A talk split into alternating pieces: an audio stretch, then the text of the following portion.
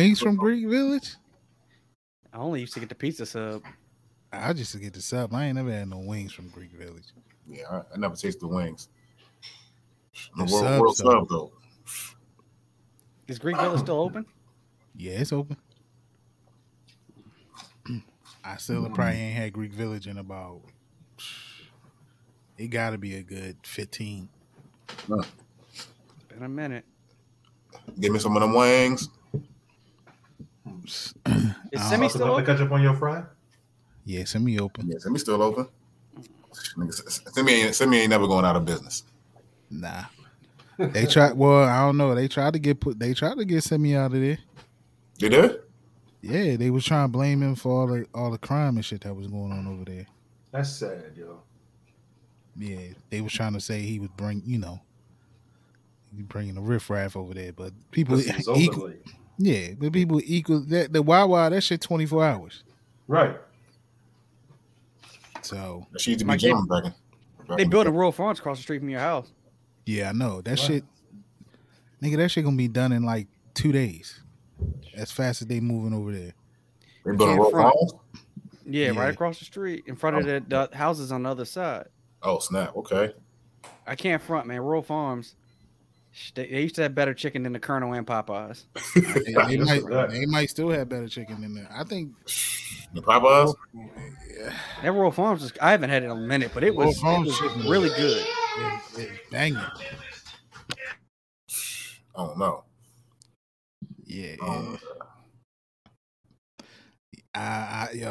When's the last time you had Royal Farms chicken? The last time I had Royal Farms chicken was when y'all was we came over to the old spot, and I bought some chicken over there. You probably don't remember that was a while back. It was still summertime, and we mashed the chicken up too. PJ ate the biscuit, but you got the potato wedges too. Shit, I got the wedges too. You can't Royal Farms that chicken. It was good. Yo said I ate the biscuit. If it ain't a bowberry biscuit, I don't really want it. It was a roll. Man. Yeah, they got a roll. Royal Farms get a roll. Yeah, it was a roll. Yeah, the roll. Yeah, they do a dinner roll joint. Yeah. I can't do Popeyes biscuits. Them joints is mad dry. You gotta get them when they fresh. Yeah. Going back in the oven. Yo, Peachy, tell your Popeye story real quick, yo. I know it's one. I don't even care which one. Tell one, yo. You got so many when you pulled up, they ain't even had chicken or they have something. Well, okay. There's that one. That was the one on 40. It was like, I don't know, maybe like a Saturday or something. I don't know. It was a day during lunchtime where you need to have chicken. If there's any other time you need to have chicken, it's right now. And you go in and they're like, "No, we ain't got no more chicken." What you mean you don't got no more chicken? Then there was one time, went to a Popeyes, and it was a young lady behind the register. I was like, "Yeah, let me get two spicy breasts." And she was like, "Okay, so you want two spicy titties?" Yeah, I guess. It caught me off guard. Like I didn't, and I mean, with the top of it off, my dad was standing right there, and it didn't faze him either. He just went on with his order. He was like, "Oh yeah, let me get a 3-piece." I'm like, "Dad, did you hear what she said?" He was like, "Yeah," but it didn't faze him. I was like, "All right," and then I guess Popeyes was my first job.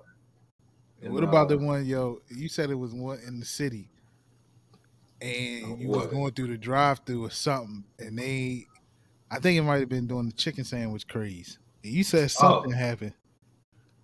No, that was the one on Howard Street. I stopped going to that one. There's certain Popeyes you can't go to because like the people there, they don't want to work there. Why do you apply there if you don't want to work there? It's not my fault that you working. Like, yo, if you don't want to work, do something else. Like, but they act like, yo, you got my order wrong. And you mad at me. I don't understand that. Where's the logic, yo? I ordered like a 3-piece and like a three, like two breasts and a thigh. That's usually what I get. I usually, you know, I get the spicy breast. I opened the thing, it had like two wings and a leg. I'm like, yo, this ain't what the fuck I ordered. And she got mad at me. Then they gave me the correct pieces of chicken, but didn't give me a side. I was like, yo, I got fries with this. You starting to get on my nerves. I'm like, all right.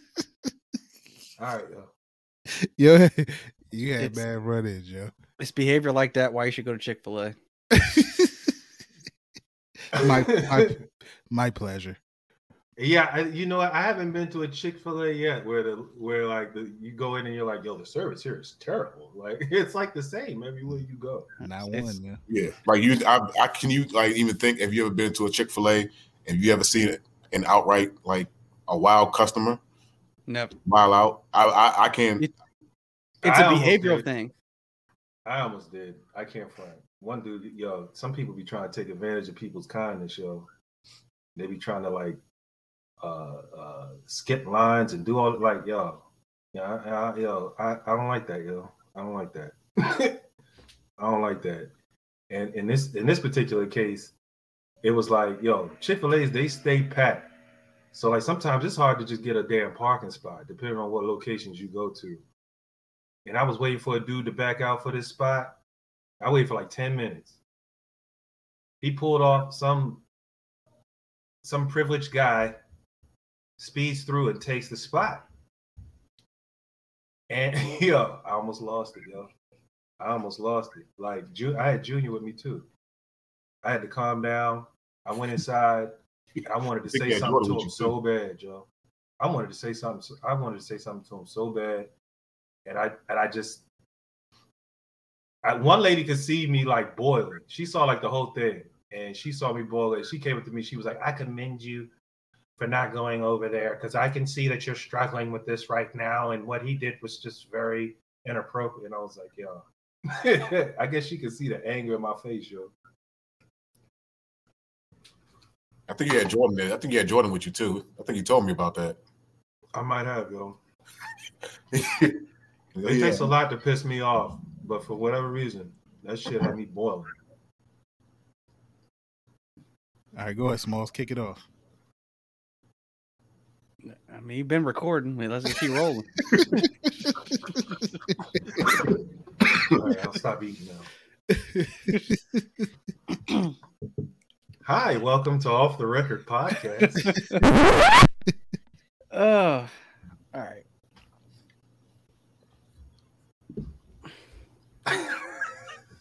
It's so hard to do. Hey, this'll help you. This'll help you.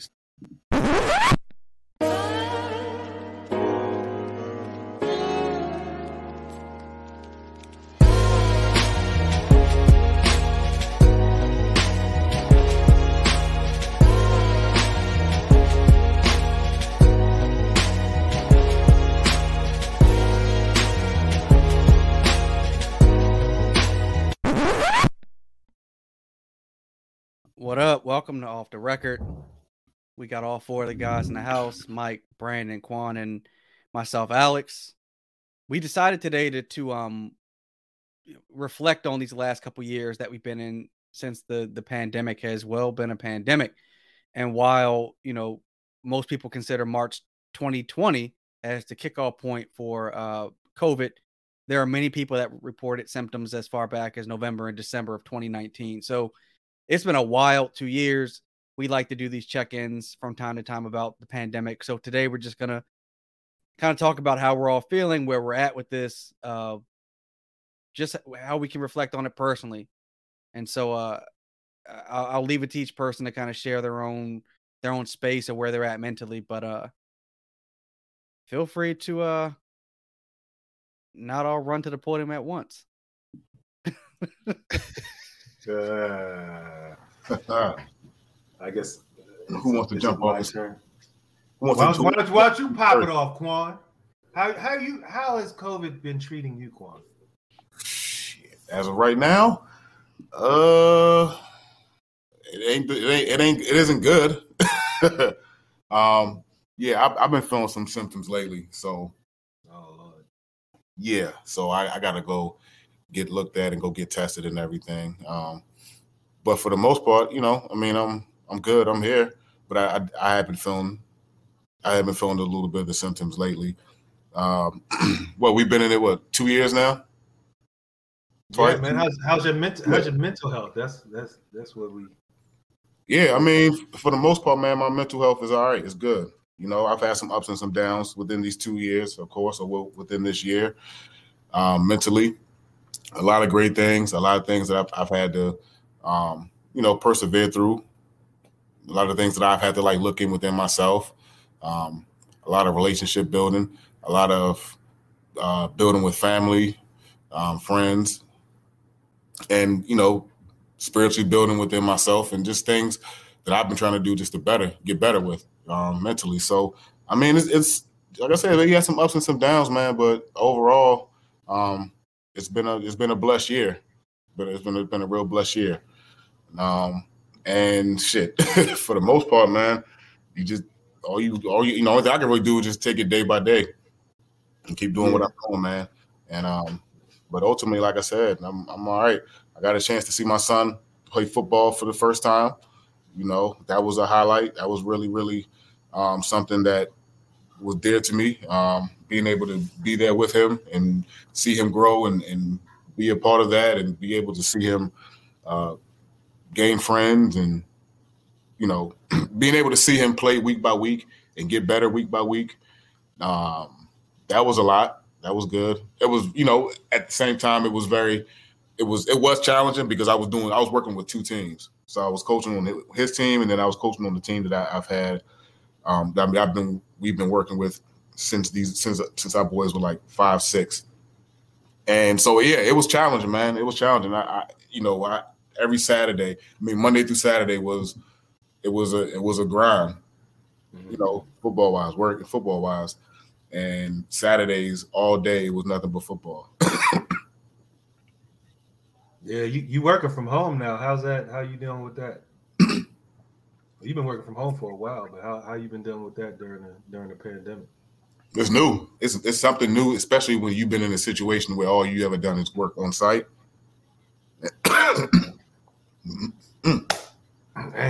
So you might need to make some tea, man. Take your time, bro. Take your time. Man, let me sip on some of this.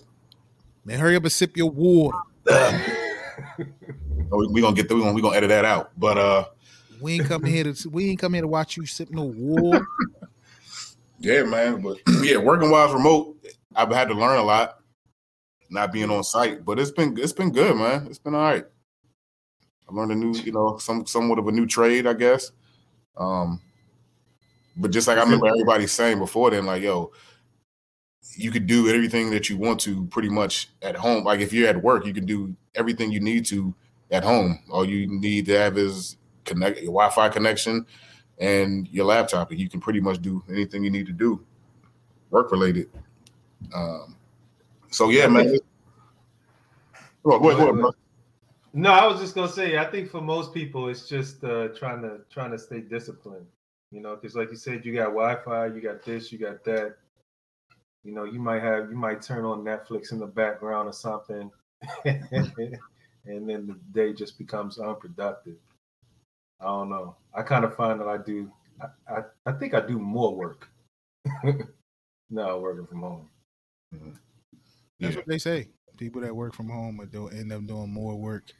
I can feel that shit too. In the office. I can feel in my back, my neck, y'all. I'd be oh. Yeah, it's the way you sit, the way your chair and everything, and then you're constantly always typing, doing some type of work on the computer, and it never stops. You know what I mean? And the only time it really stops is to when you take a break or after work. So. Yeah, man. Even though the height at which you have your mouse and everything, that even affects how it feels in the shoulder. After a while, man. Get out and exercise. What's that? Oh yeah, I got a track ball. I don't have the ball, but I've got the sleek designed mouse. I've got the 2000. You got the 3000. It changed my life. I would encourage everybody to get one. Well, while we on the working from home tip, Alex, you probably you and Brandon have probably worked from home the longest, or around the same. But so, how is it now? I know you in the office a little more as of now, but do you feel like you do more work from home than you would in an office? Do you agree with that whole notion of working from home, or would you rather work from home? And this goes for all of you guys that work from home. I don't, but would you rather work from home than in the office? Hell sans COVID. You know what I mean? Yeah. Okay. I think I like having an option. And I worked from home before the pandemic happened. So working from home has just kind of been a part of my normal, life. But I noticed during the pandemic that I was having back problems. I spent more time at my computer, not just for leisure, but you just in front of your computer all day for work stuff. And the line between working and leisure was really blurred. So I go in the office sometimes 5 days a week now. I'm in.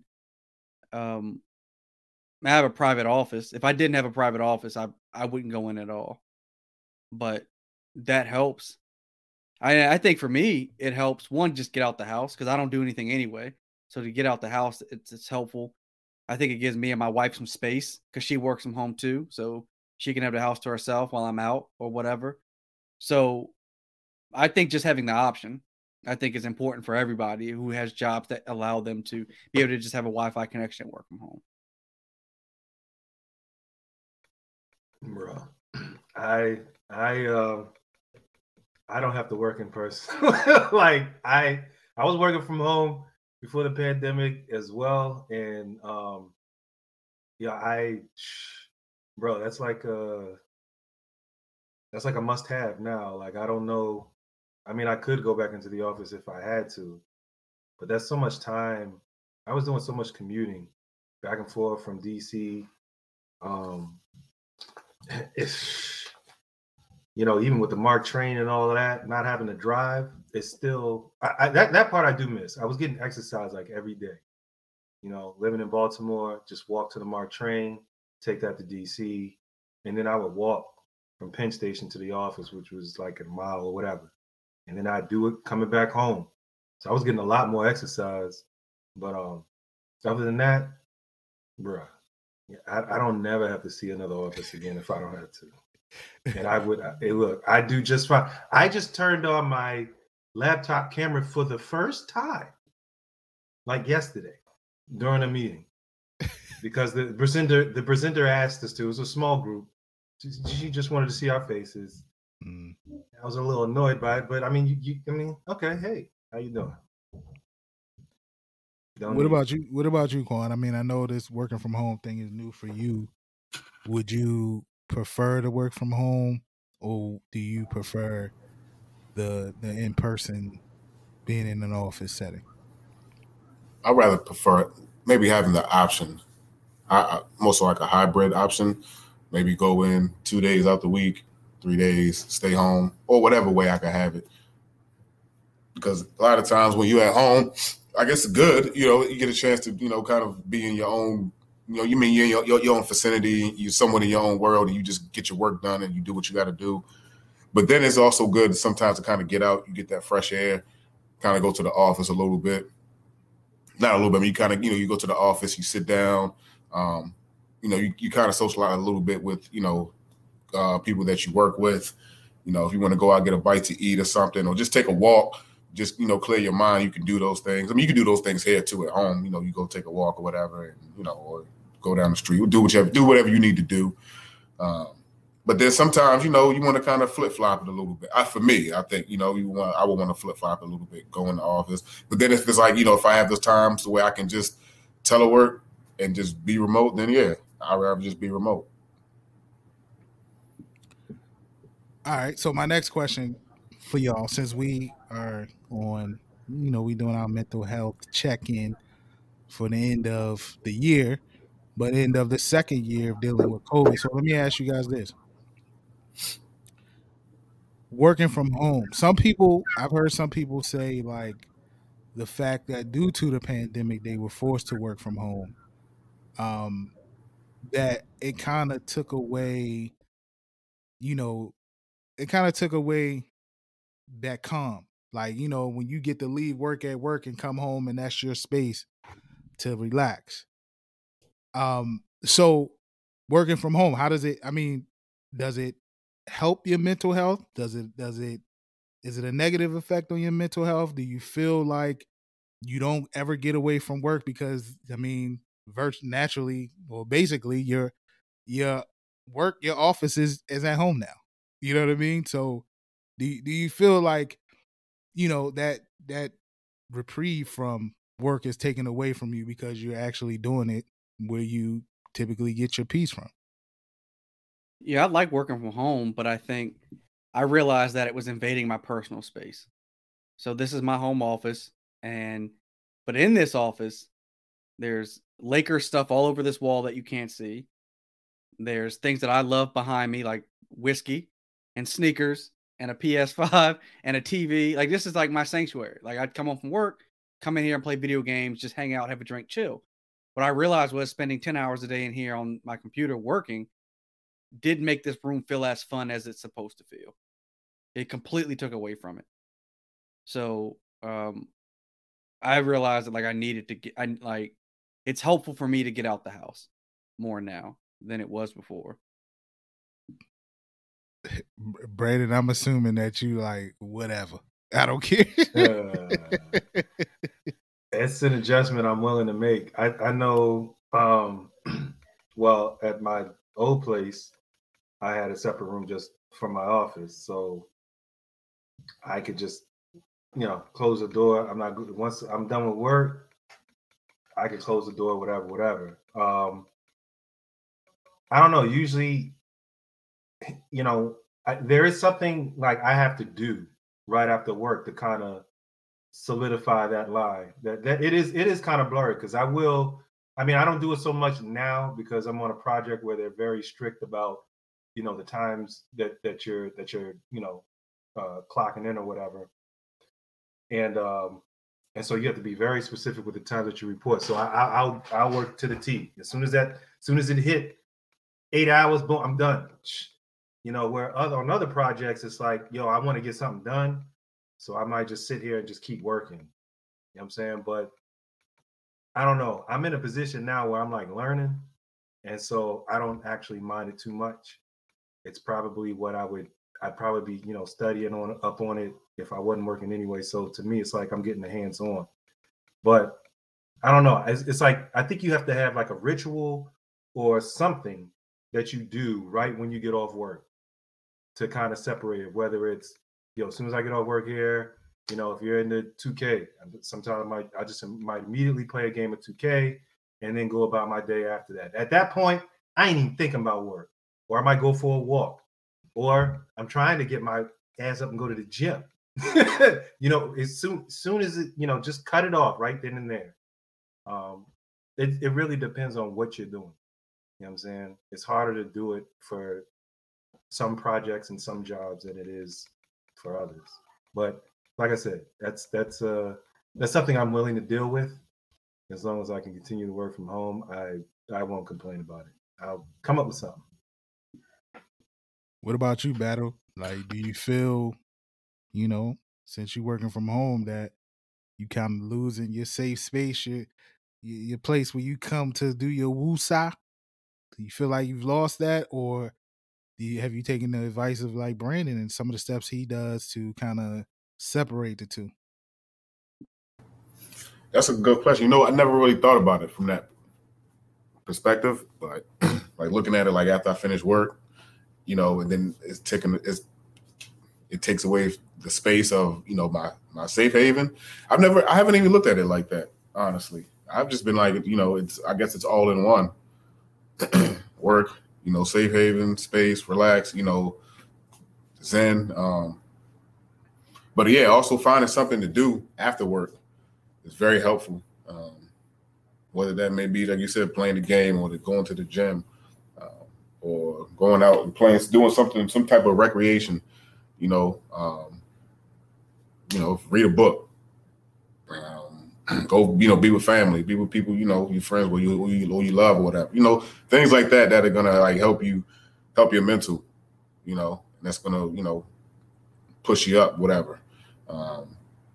So I mean, yeah, I guess, you know, that, I mean, that's not, I don't think it's a bad thing. I think it's just like you said, finding those avenues to where you can release what you've gone through from the whole 9 to 5, that whole 8 hours, and then being able to get back to your normal life, your day, you know, your normal day in and day out life. So finding that balance.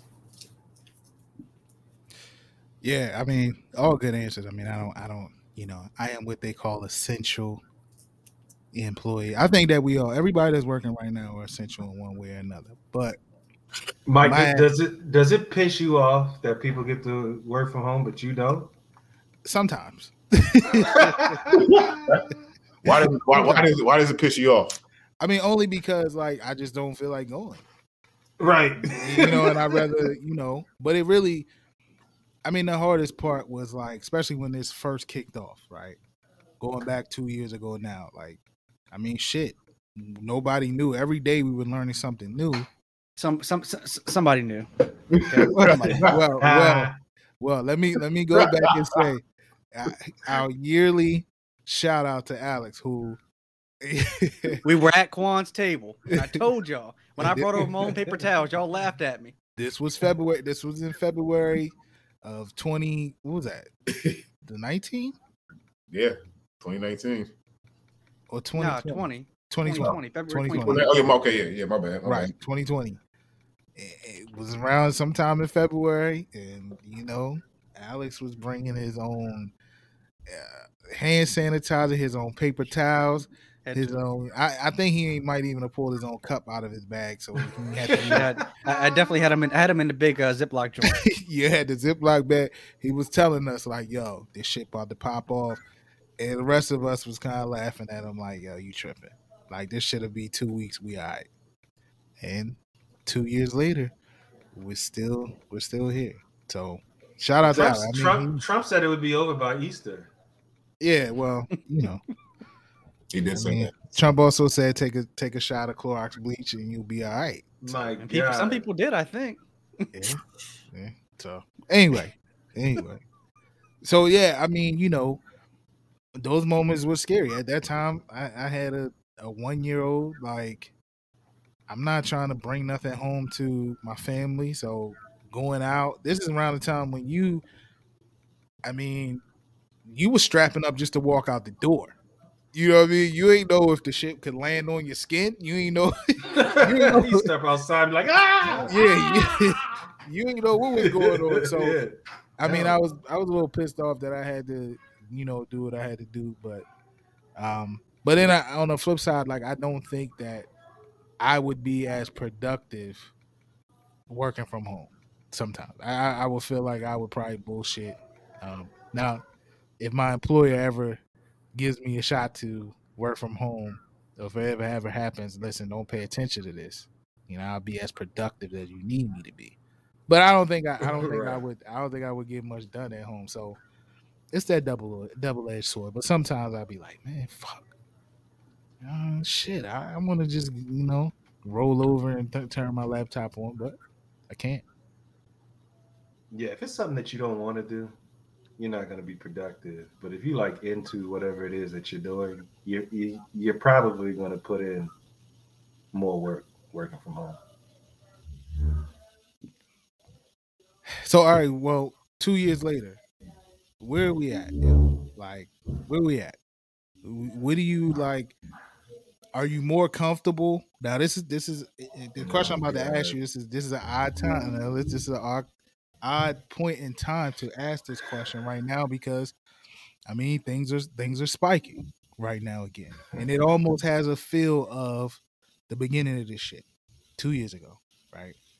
But with what you've learned over the last 2 years dealing with this, are you more comfortable now than you were 2 years ago? Are you still like, yo, fuck this shit, I ain't letting up, I don't trust it? Like, what's your thoughts on this whole thing?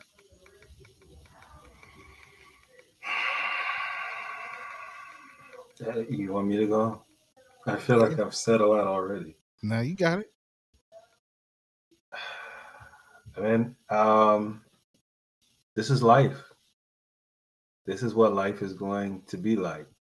This is what I was talking about earlier. They've already said the disease cannot, it won't be eradicated. So we're going to have to learn, or we have to continue to cope with it. And y'all already know how I feel about vaccines. But, you know, it's one thing is a fact. It's big money now. This is a big money industry. So hopefully that competitive drive will drive these people to come up with a secret serum that actually that works better. I'll say that. But I mean, this is what it's going to be soon. They're going to require adults to get the hepatitis vaccine. That's coming. And I mean, it's a lot, man. It's a lot. I think because the world is, and the country is, well, I'll say the country is really so divided on it. It's like everything else. It makes it a little bit hard to cope with. Because it's like everywhere you turn, somebody's commenting on it, somebody's yelling at somebody about it. I don't know. Everybody's treating it differently. So it's going to be around. It's going to be around. What about you, Alex? Like we just said, you buckled down from day one. So, I mean, how are you feeling right now 2 years later or 2 years into this thing? Like, I mean, you feel any better about it? You still hunkered down, or, you still got your guard up, or you let it down a little bit? Like, how are you feeling about this thing 2 years ago? I mean, I'm more comfortable than I was 2 years ago, but my guard is still up. I don't trust anybody. Ain't nothing personal. I just don't trust nobody. Like, I saw my niece for the first time over the course of the pandemic, and I had to keep my mask on. Like, I would have loved for her to see my face, but these are the times that we're in.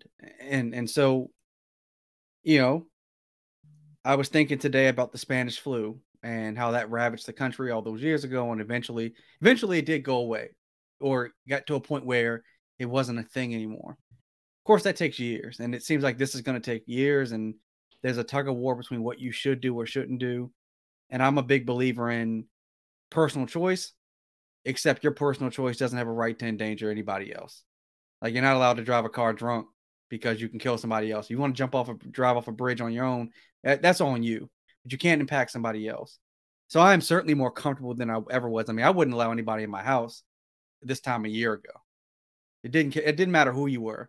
Unless your name was Jesus, Shanae or Alex, you weren't coming up in this house. That was it. And so I've come a long way since then. But,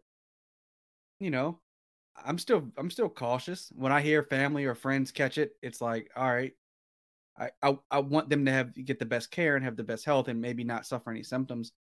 But my first thing is, okay, when was I last around them? Like, I have to protect these four walls.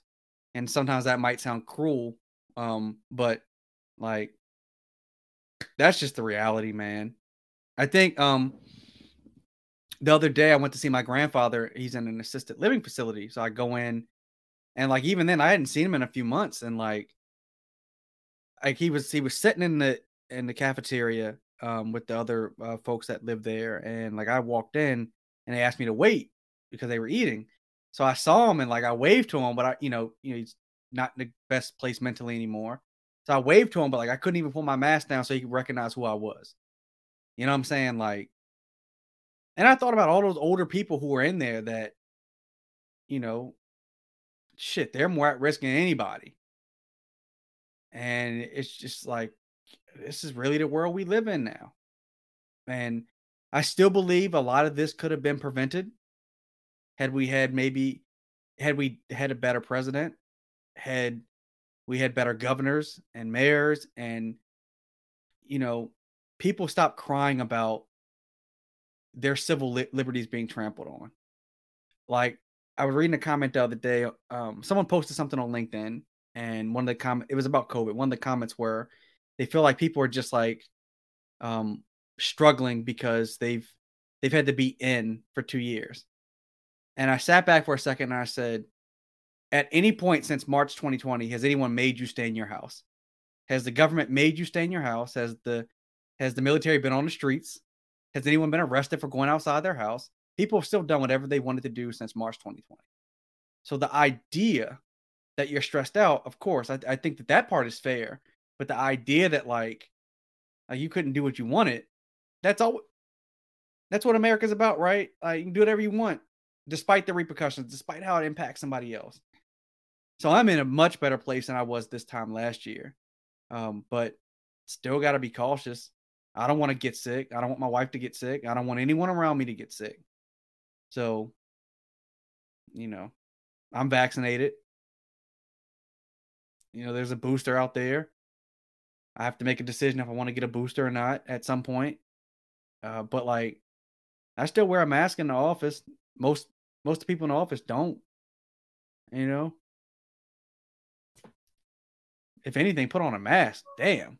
I mean, you won't get a, if you're afraid of vaccines and you're afraid of you know what side effects they may have. I mean, we put a lot of things in our bodies that have a lot of side effects. Stuff that grows from the ground has side effects. Tylenol has side effects. If you're afraid of side effects, then whatever. But at least put a mask on. At the very least, put a mask on. An N95 at that. Not some joint you knitted, not some old socks, not a thong, not none of the nonsense that we see people putting on their faces when they're traveling. Put a real mask on, man. At least do that. And step back. Yeah, what happened to the 6 feet?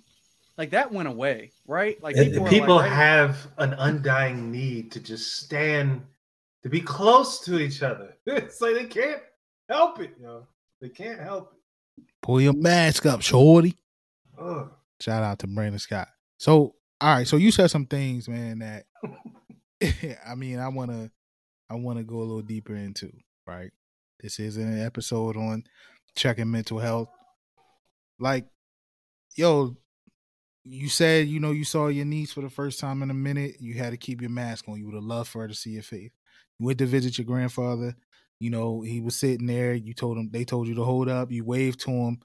You know, you couldn't even drop your mask so that he would recognize you. Like, mentally, how are these things affecting us all?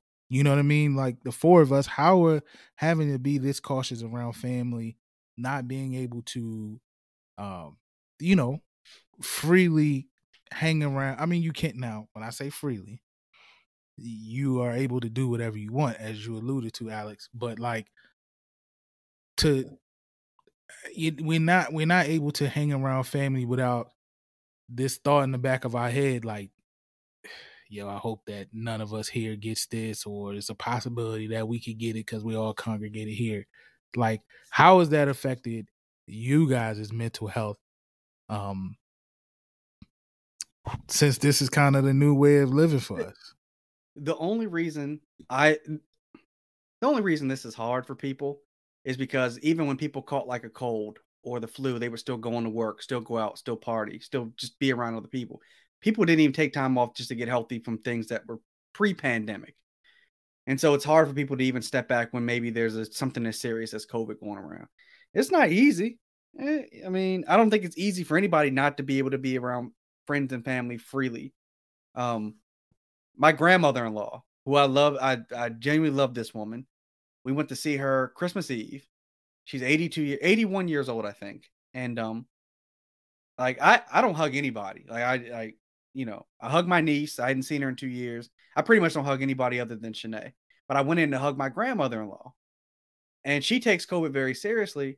And she was like, she was like, hold up, and she dapped me up. Seriously, that's what she did. She dapped like, and she's right. Like, yo, she's in her 80s. She doesn't know where I've been. Even if she thinks that we're safe or not, she can't take that risk. And that's fair enough. But like, I mean, this is what it is. The sooner we accept what it is, the sooner we can get out of what it is. We keep doing a tug of war. We're never going to get out of this. So understanding, identifying it, and then, you know, finding the solution to better the situation. So solution is people regularly go to the doctor. When you think you even have the sniffles, stay your butt home from work. Like, wash your hands, because as we all know, that was a big thing, right? Like, fecal matter seems to be everywhere. Like, people just aren't washing their hands. Like, that's disgusting. COVID or no COVID. Like, people just aren't clean. Wash your ass, too. Don't forget to wash your ass. If it wasn't COVID, something was going to happen because people are dirty. People still aren't washing their hands. I've been in public bathrooms where the mug just walks out. You know what it is, yo? People ain't washing their hands or their asses. People have bought into, because, you know, I work around someone that does this, right? They go in the bathroom and they come out, they don't wash their hands, but they go and they run to the hand sanitizer. Like, people have bought in the hand sanitizer being you washing your hands. And to me, that shit don't count. Sanitizers, if you can't wash your hands, you use sanitizer. But I wash my hands and still use sanitizer. Yeah, that's what I'm saying. Like, to me, coming out of the bathroom, soap and water, use soap and water. Right. Coming out of the bathroom, you're supposed to wash your damn hands. For 20 seconds. Not that run your fingers under the water a little bit and run out. 20 seconds. Scrubbing in between the crevices. I feel like hand sanitizing is, yo, I just came out the grocery store and ain't no soap and water here, so let me clean my hands with hand sanitizer. Mm-hmm. Coming out of the bathroom, it just feels odd to me. Like, yo, you supposed to wash your damn hands with soap and water. And use a paper towel to open up the bathroom door. Don't wash your hands and then open the bathroom door. Yeah, hand sanitizer is not supposed to substitute soap and water. Scrubbing your hands. You're supposed to use it. Wash your hands, dry them off, then put on hand sanitizer. But yeah, if you're out and you just put on hand sanitizer, I guess to try to minimize whatever germs you might have on your hand, but you're also, without washing the germs off, you're also just rubbing them around in circles on your hand. So I mean, shit, wash your damn hands. So, but there are people that get drunk off of hand sanitizer. Yeah, I've seen an episode of people drink hand sanitizer. Yeah. They do that with mouthwash too. Yeah, you can do it with mouthwash too. Oh, wait, isn't that shit? Isn't that? I thought it's poisonous. No, it's. I mean, alcohol is poisonous too. Yeah. It's alcohol. You know? Yeah, hand sanitizer, like someone just cracking open a bottle of guzzling beer. It, like it's a fifth. I gotta see that. I seen that on the episode of My Strains of on Intervention. Intervention, yes. Yep. They she was filling the vodka bottles with the joint with the hand sanitizer. Yeah, it was a shorty too that was in the hospital because she got, you know, she was so sick because she was drunk or whatever. And obviously she can't get no alcohol in the damn hospital. Well, she looked over and seen a bottle of hand sanitizer and went to work on the hand sanitizer. Yep. Because there's alcohol in it. So, yeah. Yo, that's just poisonous, yo. I mean, hey. Wow. What can I say? But, yo, I want to get Brandon, you and Kwan, like, you know, how do y'all feel about how has it affected you guys mentally? The fact that you got to be extra cautious around family members. The two of you got kids, you know what I mean? So how has that affected you guys that you just got to take that extra step nowadays when you spending time with loved ones? Something to where you never, you know, one of the things I remember when I was in school, I remember this when I was maybe in middle school. Learning about I'm learning about one of the pandemics the world faced, and that was like the early 1900s. And I never forget that, right? And I never forget remember seeing pictures of people having masks on, and for us to actually witness it and actually to go through it, our own pandemic, it puts a lot of things into perspective of family, loved ones, you know, and cherishing the particular times that you have with family and friends, and making sure that you are clean and you are healthy and you know you are like practicing the, you know, the right things around you know, your folks and family, and you know, having those times and memories and things. So for me, I mean, it's honestly, man, it's shown that like you do have to cherish the times that you're with. You know what I mean? You got to cherish those times. You gotta be able to bask in those times. You got to be able to, whatever, you know. I know we all go through things. I know everybody have differences or opinions and all this other stuff and all these other things with family, and this person may feel this way, but at the end of the day, like we've all seen what this pandemic has done to us all. You know what I mean? Like mentally, physically, everything. So I don't know. For me, like I said, it's just making sure that I have those good times with family, you know, having those good times with relations, you know, with friends, and making sure that fostering, like, you know, positive and proper relationships are, like, you know, at the forefront. So it's just, like I said, it's been a lot. We've seen a lot. We've I mean, now we're number one in the U.S. I mean, the U.S. is number one as far as cases. So it's the only thing the U.S. is number one in.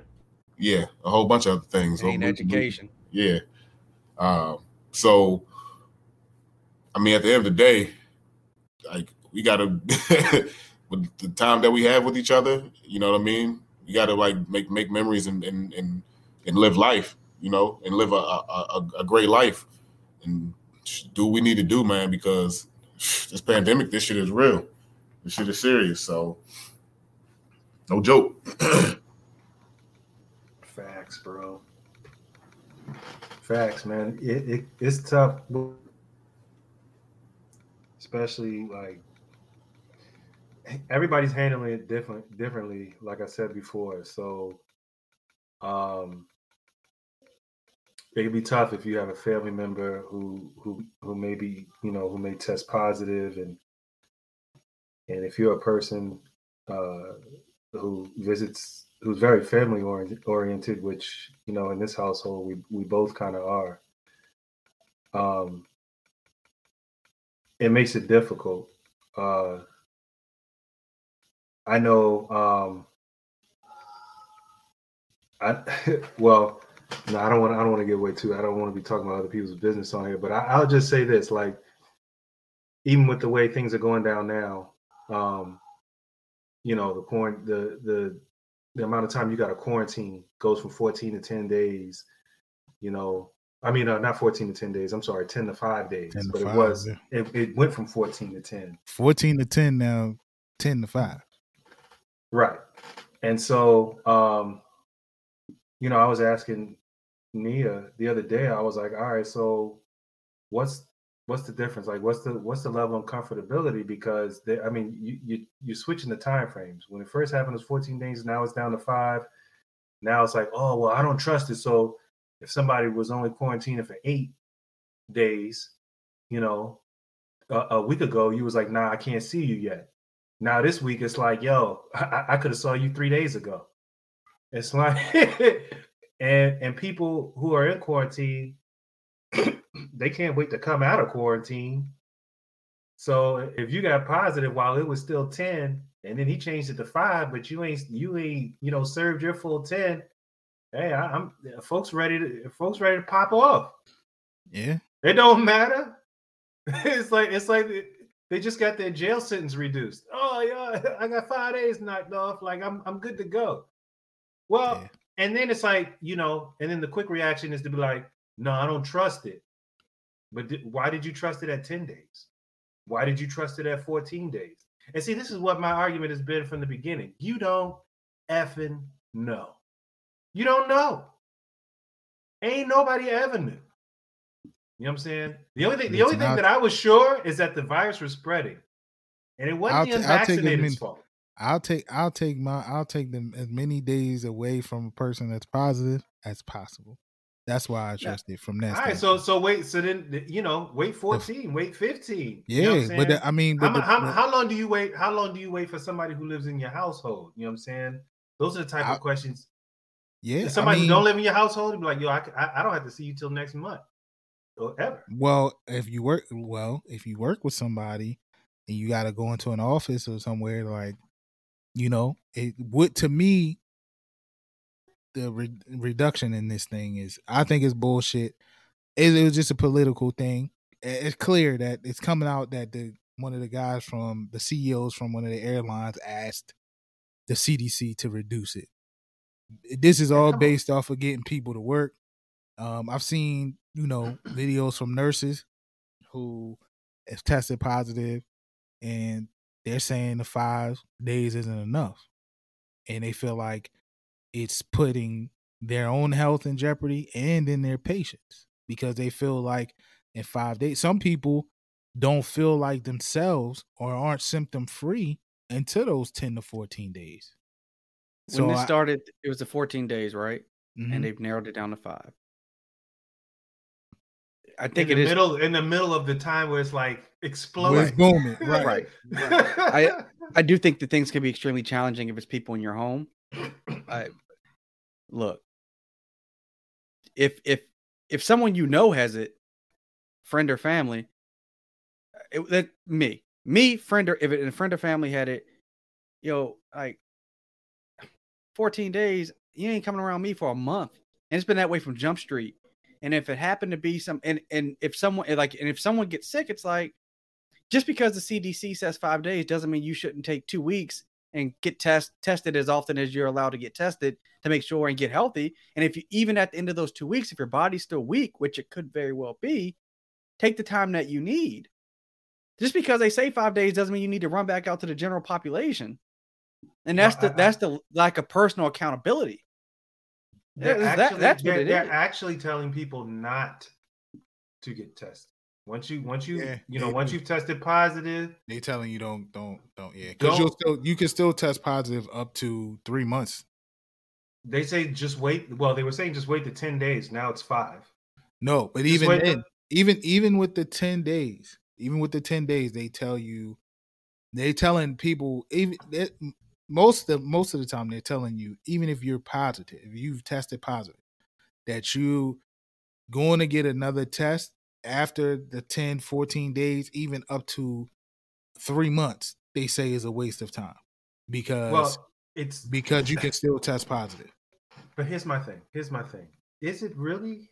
Why is it really a waste of time? Here's the reason why, because you can still have remnants. Yeah, you still of the damn thing in your bloodstream. They just say it's not enough for it to be contagious. Yeah. So I mean, in the situation in my household, right? Misha had it.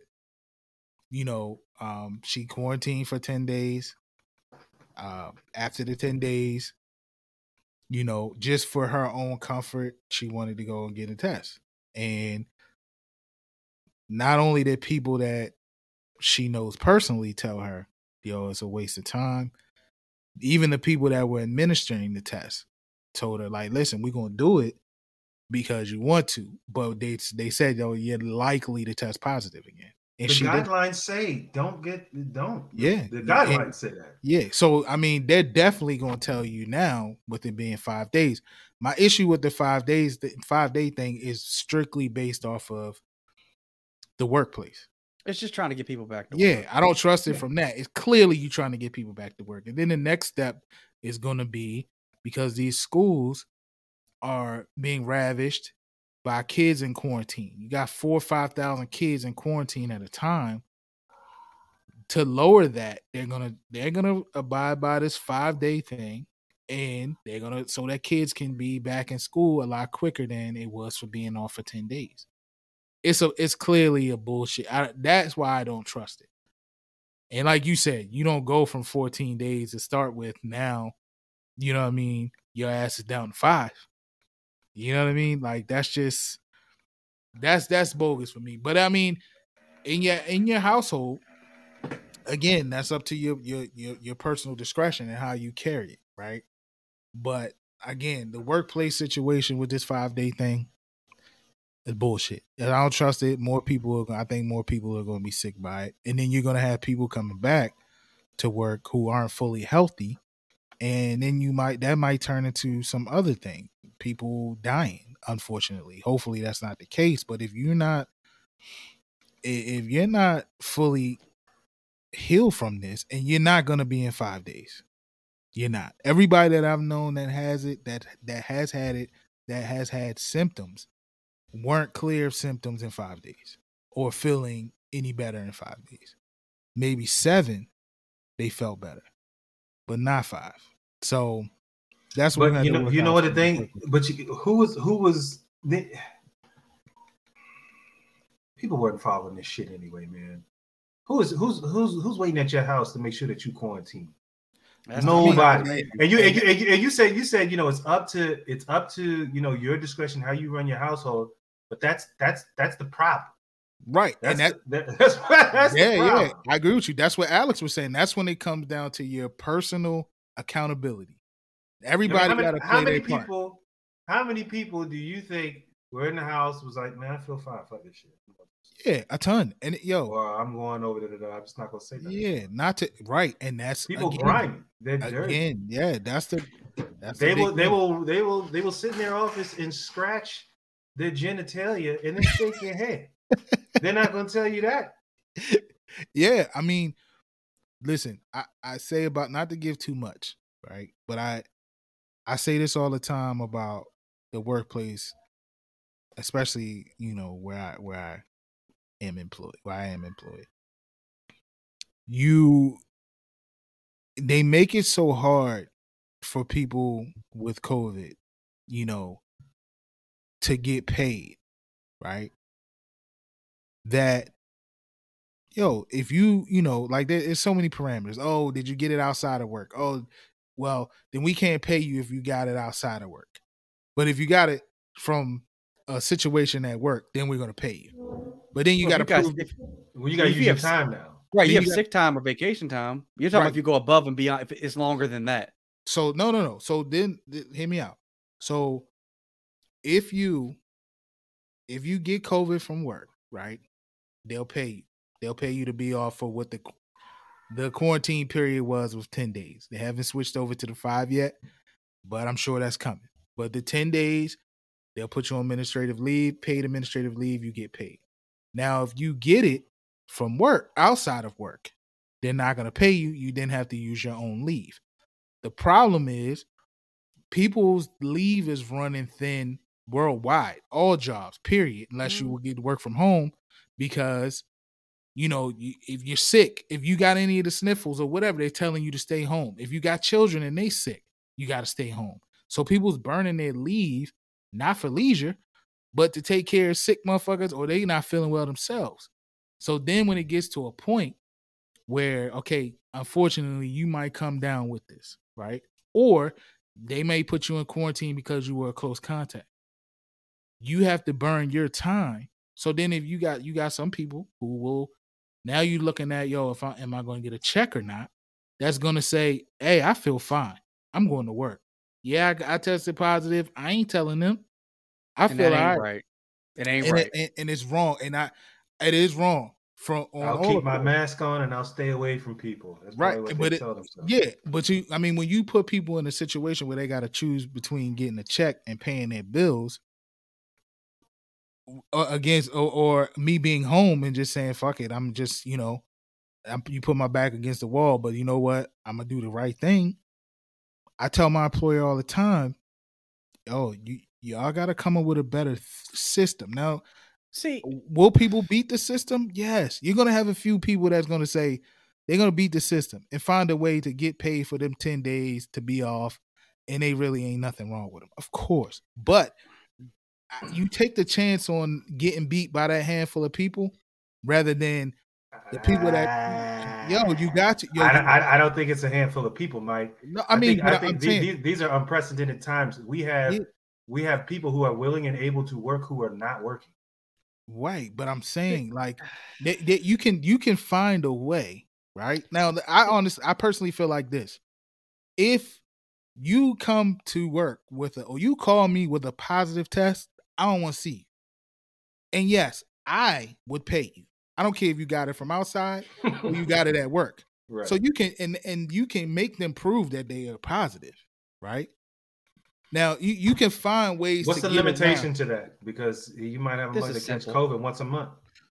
Well, I mean, it is no limitation until you find out, because, you know, especially in some places where it's mass people, like I just said, you got some school systems with 5,000 people, kids, and employees that are in quarantine at the same time, yo. Like, that's a lot of people. Here, okay. So before COVID, if you got sick or needed to miss time, you had your generally 5 days of sick time, however many weeks of vacation that you earned at your job, and then FMLA, which paid 60% of your salary. And after that, you were short, right? All right. So you still have all three of those things right now. The difference is that employers are saying, if you caught COVID here, we'll cover it. If you did not catch COVID here, you need to use the time that you've accrued or your sick time. And after that, you just ain't getting paid until you get healthy again. Yeah. And I look, man, like, not to sound elitist, but like, yo, it's the second episode in a row you ain't want to sound elitist. Hey, bro, I don't want to sound elitist, man. But like, your employer, it's hard to track where people get COVID from these days. And if you caught it from your job, your job should pay you. If it takes you years to get healthy, your job should pay you all those years because you caught it on the job. Jobs now really don't know if you out there chilling or not, if you're really protected. They don't. So beyond the normal sick time, so if they can't determine if it was caught at the job or away from the job, beyond your normal sick time, beyond your vacation time, and beyond FMLA, you know, like, it is not your job's responsibility to pay you because you caught COVID because you was out there chilling. It ain't. It just is not. It's not. And you shouldn't. And if just because the CDC says 5 days instead of 14 days, if you ain't right, you shouldn't be going back to work because you need to pay your light bill. I'm sorry, man. Like, that's crazy to me, because all you end up doing is getting somebody else sick and putting them in a bad situation. Right. The CDC is supposed to be our source of truth. But the CDC is simply a guideline. Yes. They don't make any laws. They are a guideline. And so if the guideline is 5 days, you can still do 14. That's my problem with employers. Again, not to give too much, but when I'm bumping shoulders with these people, you know, their first go-to line is, yo, the CDC. No. The CDC is a guideline. Now, you can follow these guidelines, but that don't mean that you can't go above that guideline. And it's only a guideline because the politicians are afraid to actually do something because of the votes. Because if they really mandated stuff, then it would be an uprising and people don't want to follow directions and it's this and that. They're afraid to get voted out of office. Well, they're trying to keep the economy going. I mean, we're dealing with massive inflation.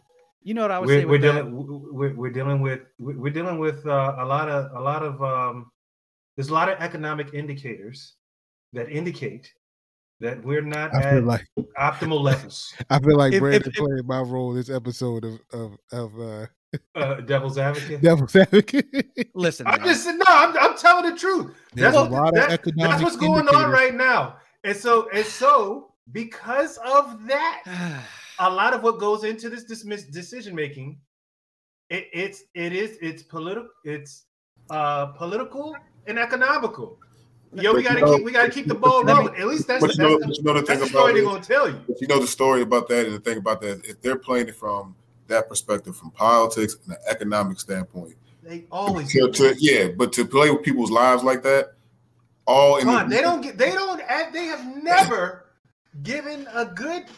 Okay, yeah. I'm sorry. But, I mean, that's what I'm saying. But even that's dark and that's sinister. Oh. Even play with people's lives like that, for the mere fact that they're standing on it from an economic standpoint. They're not. That's all lies. No, it's all lies. All right. Let me listen. You sure said they want to get people back to work. Hold on. No, for some reason, they are doing it. For the economics. It does play a factor. Let me cut in. Let me cut in real quick, Alex. Be sure of what you about to say. You're able to say. I can say. I know how you do when the whiskey gets the flow. All of y'all, all of us in that regard. Yeah, I'm talking about it from the economic standpoint. Strictly on the numbers. Inflation has been about 2.5% for the last 30 years. I know because I talk about it with clients every day. 2.5% for the last 30 years. Do I believe that they're trying to force people back to work? Of course I do. I really do. I fundamentally believe that personally. Do I think that they're trying to force people back to work to spend more money? That's horseshit. Like, if they were so concerned about how much money people had to spend, then minimum wage would have kept up with inflation. I'm saying they want to get people back to work so that people can generate money for them. They want the people to generate the money, and then they want them to spend it too. But the funny part about America, even if you ain't got 2 nickels, you're going to spend 25 cents. That is America. It don't matter how much you got. Americans are going to overspend. If they're poor, they're going to overspend. If they're rich, they're going to overspend. People don't need to go back to work to spend money for the economy because people keep spending. We have Amazon now. It ain't like the old days when we were growing up, we had to go out and get stuff. Amazon delivers around the clock. Right. They got to keep I guess, you know, theoretically, they got to keep. Really, some of these small businesses are struggling, and sure, they need to, stay open in order just to survive. A lot of these small businesses are already closed. They don't, they're not open or not open, as long as they used to be. So, these are jobs too. But listen, this is why I feel the way I do about a lot of this stuff. Anything that comes out in a newspaper, man, is politicized. You've taken a very serious topic and you've put politics all around it. So now the lines are blurred between what's fact and what they're trying to, and whatever agenda that some politician is pushing. And so vaccinations fits into that, testing fits into that, masks fits into that, anything. It's all like that. So I don't know. This isn't the first time. This isn't the first time the country's dealt with either a pandemic or something just unprecedented. It happens all the time, more often than people give credit for. And I was actually saying this earlier to my wife. It was either World War One or World War Two. So, do you all know why M&M's have their shell on them? No. Let me enlighten you. The reason why M&M's the reason why M&M's have this shell. So it was either World War One or World War Two. They had to come up with ways to get quick food to soldiers back then. M&M's was making chocolate, but you couldn't ship chocolate to Germany because it would have melted by then. So how can you keep it unmelted and store it for weeks at a time while these guys are out at war? They figured out a way to put a candy-coated shell on it. It went to war, blew up beyond the war, and then here we are years later eating M&M's, right? The peanut butter joints be banging. Yeah, with some popcorn in the movie theater. The brownie joints. But I digress. They switched business models because there was a world war going on, unprecedented thing going on. And I think the same thing could be said now. I know there are a number of small businesses that have done other things. I bring this up because I got an email today from Ivy City in DC. They're having a New Year's Eve celebration. The year before the pandemic, that's where I celebrated New Year's Eve. And I thought to myself, wow, coronavirus is going back up and this place is going to have a New Year's Eve party, right? Like, it's going to be a super spreader in DC. And I said, so here's this 2 or 3 story restaurant. Rather than throw a New Year's Eve party, because you have to keep doors open and all those things, what if they use that space and, I don't know, hired people or see what employees knew how to sew and they produce masks? Or what if they just change business models? Right. What if they just change their business model during this 2 or 3 year period? What about that? There are some other options, to which my wife said, well, why don't you do something like that? To which I said, well, that's not what I'm in the business to do. But the point is, we've gotten so off topic. I'm getting frustrated. Yeah, we did. But I do want to say, because we make sure your mentals is right. You're right. I do want to reel this back in, but I do want to say, since we brought up Amazon, to the Amazon driver in my neighborhood, if you're listening, stop driving that truck like a damn Hellcat around here. Yeah. That shit ain't no 5-speed, dog. Yeah, I think they be telling Mugs, yo, if you deliver these packages by this time, you get a double bonus or something, because Mugs be peeling around here too. Or they just want to go home, man. I know the FedEx man be bumping Shaba Ranks every time he comes through here. Every time. That would be me. But I digress. But I do, you know, to get the wheelers back on, and then we could close this thing out. Wrap it up, B. Wrap it up, B, as you say. So, you know, just a quick synopsis, I guess, on the last year, man, and, you know, some of the trials and tribulations, you know, that you've dealt with that may have affected your mental health, and some of the good things that, you know, wheeled you back in.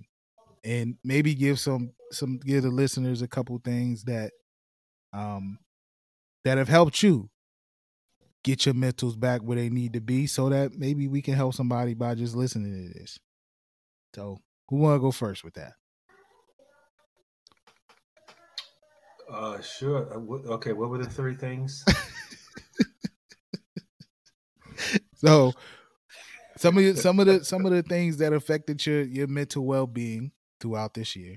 I would say, okay, stop. I would say family members testing positive for COVID. Okay.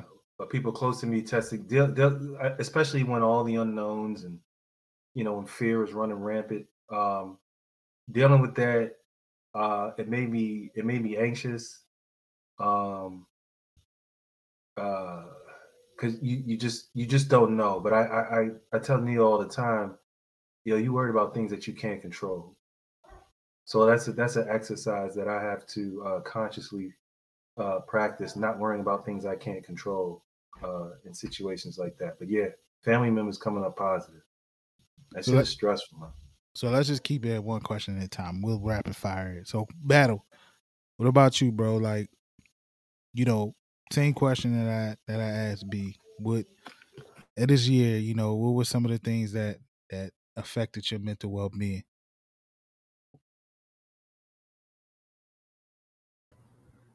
Oh, okay, there we go. What, in a good way or not so good way? Not so good. Okay, so not so good way. Having to deal with three family members of mine that passed. That are very influential in my life from the time that I was little to now. One not seeing it, another one kind of having the foresight of it and knowing, but then it just kind of just happened quick. So those two, I'm sorry, you know, and just family members within itself.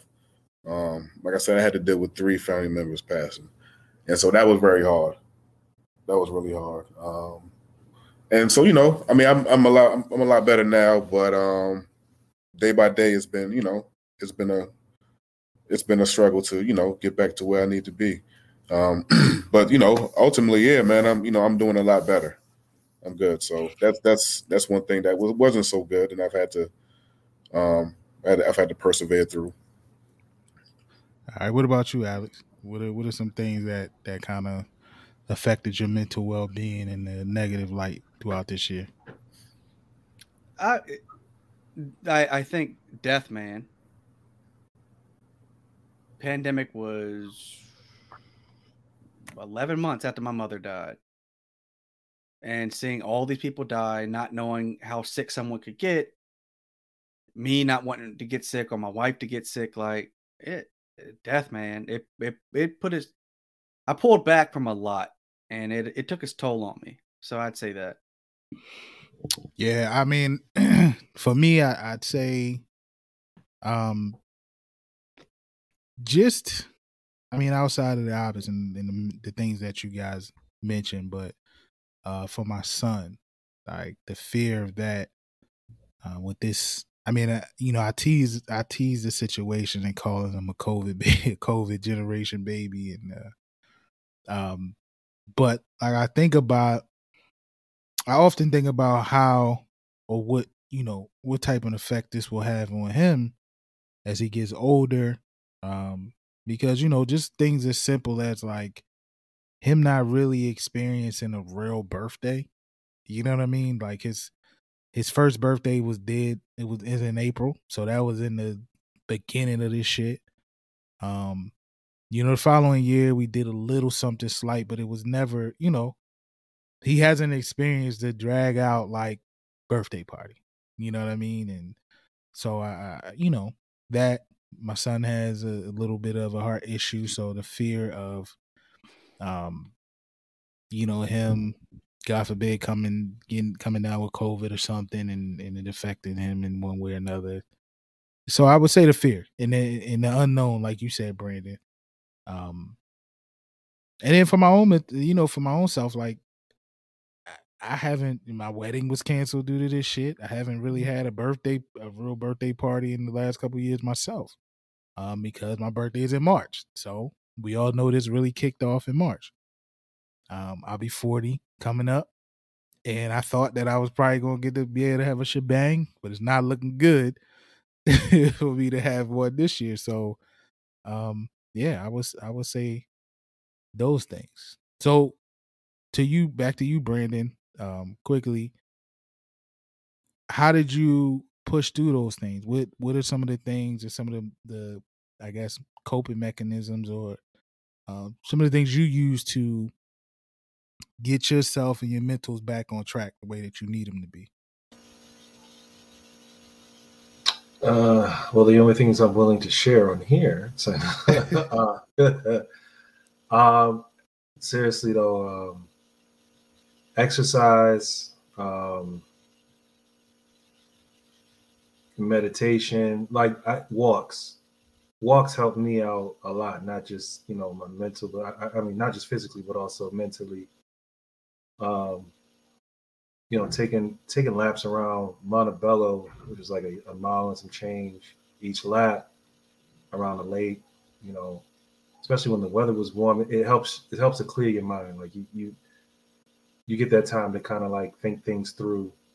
And like I said, you know, I have my own like mental exercises, and as far as like, you know, coaching myself not to worry about things that I can't control. And the things that I can control, you know, do something about it. If you ain't gonna do nothing about it, then obviously you didn't care too much about it. But yeah, so exercising, this podcasting, you know, anytime we do episodes, it's really like a chance for us to, you know, for me, it's also a chance to get together and kind of, you know, talk about things. That's why we built this platform to talk about things that are important to us. And when we do get together, I feel like we do that, and that definitely soothes. So I'll stay with those two things. Battle, we know you're our brother, so we've seen you go through the things that you mentioned before. We've seen how it affected you. So what are some of the things that you did to push through or to cope with those situations that you went through?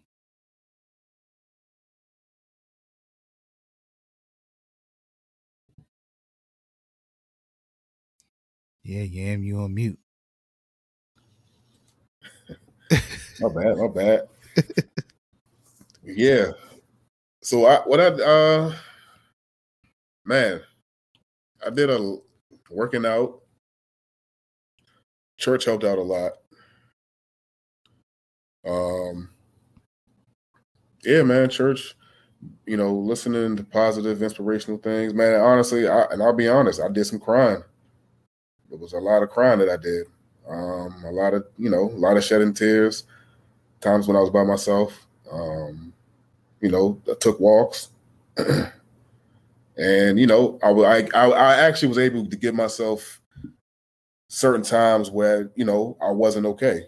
And I was able to express that. And I was able to be like, yo, I wasn't in, you know, not in a good place. So I did a lot of that, man. Got a lot of searching, you know, who I am and, you know, what I want to be, who I want to be, you know, where I want to be at in life. Like I said, church, man. Church really helped me out a lot. Having a beautiful support system, man. You know, you guys, having to, you know, like I said, parents, man, and, you know, family members, and, you know, a good woman behind me, man. Good support system. Just praying for me and me praying for myself. And it wasn't easy. You know what I'm saying? So, just doing those things, man. Like I said, and just working out, staying fit, trying to stay fit at least. What else did I do? And just, I mean, just, you know, around good people, you know what I'm saying? That was uplifting me. And, I mean, that's what I've been doing, you know? And like I said, family members was like really big for me, being able to like to talk with family that I haven't talked with, spoke with in a while, friends that I haven't spoke with in a while. You know, like I said, man, all you guys podcasting, that helped out a lot. Being able to, you know, think about something totally different. Football, coaching. It was a lot, man. Did a lot. Traveled, went to New Orleans. Got a chance to hang out with, you know, my pops and brothers and stuff, man. So, you know, it was just things that I need to do just to kind of get back, you know, get back to myself and everything. And that just took that time. Yeah. I mean, I feel you. What about you, Alex? I would actually say, like, thinking about the future. I didn't think a lot about the future in 2020, but in 2021, I've thought more about it. And the pandemic pushed a lot of my personal plans back. But this year, I've been able to refocus about, like, what I'm working towards professionally, within my relationship, you know, mentally and spiritually. And so getting a hold on my future. The world might be a shit show for the next decade, but I'll be damned if I let it throw off my plans more than it already has these last 2 years. So that's helped me out a lot. Word. I like that. I'm going to steal that one. I'm going to steal one of those. I did some refocusing myself, and I'm going to steal one of yours, Brandon. You know, focusing on the things that I can control. You know what I mean? And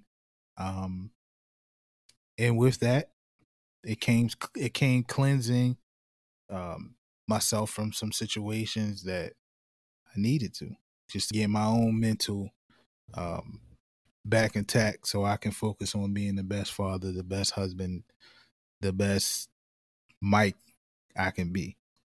So sometimes it takes that. And so I was able to do that. I was able to realize that those things were needed in 2021. So I plan on going into 2022, still focused out, still got some things that I want to get together, some things I need to get together, and I will. But I agree, and I like what you said, Alex. Like, I'd be damned if I let this shit show ruin what I got going on or what I got planned going forward. So, yeah, that's where I'm at. So, yo, we went a little longer than I thought we would, but I think this was a good show. I think people, the listeners, like to hear us talk on stuff like that, especially for black men, you know, opening up about mental health and where they are and where they want to be. And that's what we did. So in closing, man, B, what you got for the people, man? Any advice to people that listening that may be struggling with some things and,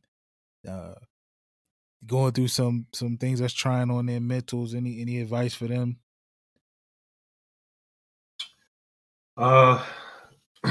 When you're ready, communicate. You know, a lot of times I think a lot of times it's like you versus yourself, you know what I'm saying? You versus your own mind. I feel like sometimes you have a good support system like Kwan mentioned, but you don't even notice it because you're too busy focusing on the negative. So, you know what I'm saying?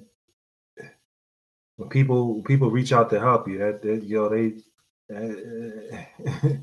you know, it's not bad to take help sometimes. You know what I'm saying? You don't have to go through it by yourself. Put your mask on and stay distant. Word. Kwan, unmute yourself this time, buddy. Any advice, man, for the listeners that one listener that might be going through tough times, man, but they leaning on you to help them get through? That voice, your voice. What you got for them? Keep your mask on, wash your hands, and protect your neck. You know what I'm saying? That's all I can say, man. And make sure it's always good. It is real bad. You know, you gotta open if you can open your eyes and see, man, and not be so much into the hoopla, man. You can see that you got a great support system. You just gotta be able to open your eyes and see it, man. You know, as long as you got them folks, you got, you know, like I was saying earlier, man. You know, you got family, friends, you got a good woman behind you, man. You know, you can do anything. You can go places that we never thought you could imagine, but it starts with you, though. So, get masked up. It's always good advice to wash your ass. That's always good advice. That's sound advice. Alex, what you got, man? What you got for any advice? Now, listen, man, you know, I'm about to give you flowers real quick in this podcast game. You stepped out. You stepped back a little bit. We stepped back. You stepped back with your other endeavors, but you one of the OGs in this game. I tend to get that tag for some reason. People don't realize. You know what I was thinking the other day, real quick? Like, you know, people tend to give me shout outs and my flowers, and I'm sitting there thinking like, yo, Alex really taught me everything I know about this game. For everything I know now, for the popularity that I've gained in the community, for the things that I'm doing within this community, but, you know, you told me everything I know, man. So shout out to you for that. But I said that to say that your voice carries weight, especially amongst our listeners. Like you that one that they can't really figure out. So, you know, I think they all feel like they know me, Brandon, Kwan, pretty well who we are. But Alex is that one that's like, he keep it coy all the time. So what do you got for that one person, man, that's struggling with something right now, but they hearing you right now? What's that advice you got? One, I appreciate your kind words, Mike. Look, I get the help that you need. And by that help, I mean, you know, licensed, trained, educated therapist.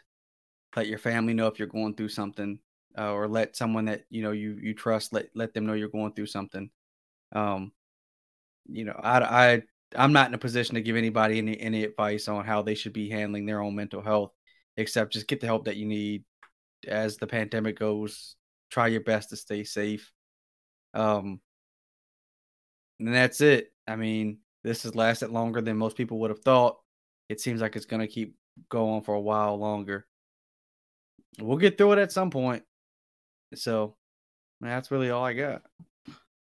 Word. And I'll say, to piggyback what my brothers have said, man, be willing to talk, especially for the fellas out here, man. Especially, this is for all fellas, but especially black men. Be willing to talk, man. We go through a lot of shit too. And we are taught to bottle that shit up, keep it in. And typically what happens in that situation is that the fucking bottle overflows or it explodes. And then at that point, it's too late. So use Alex's advice, go get some licensed help, you know, use Kwan's advice, wash your ass in the process. Use Brandon's advice and, you know yourself and fight through these things and be willing to talk when you're ready to talk, but don't wait till it's too late. And I'll add on top of that, get out of some of these toxic situations that you may be in, man. That shit ain't healthy for nobody. None of us, you or the person that's in it as well, alongside you being toxic. That shit ain't healthy for them. So sometimes you got to step back. So be willing to do that. And that's it, man. And don't post about it on social media. Just do it. Stay off of social media sometimes. I don't know. I'm cutting people off in 2022. Okay, just do it. Just right. Do it. Just make it. Just make this shit happen. Yeah, that's another thing with that. Staying away from social media. Just taking the hiatus from it. Just. But I wanna. Before we close out, I wanna say one thing, Kwan. Yo, appreciate you for pushing through this, man. I know you're not feeling well, so all the listeners, you hear this, wish Kwan some well wishes. Some give him the help, get healthy juju. Send him a tea, a hot toddy, or. And a new T-shirt. That one is terrible. What does that say on it? You got a stain on the front of your shirt. Chill, yeah. It's in yellow. Chill, yeah. My boo got this for me, yeah. Chill, yeah. He gotta wear that. You know he gotta wear that. But yeah, Kwan, so fresh too, yeah. Look at that. That thing fresh too. Look at that. I know the Giants know because we destroyed them. Fresh pile of poop. Here we go. Anyway, Kwan, yo, feel better, man, and I appreciate you getting on here, pushing through that, and sharing what you got going on right now with our listeners. Hey, man, it's another episode. This is the last one for the new year. We'll see y'all next year. We out. 2022. Peace.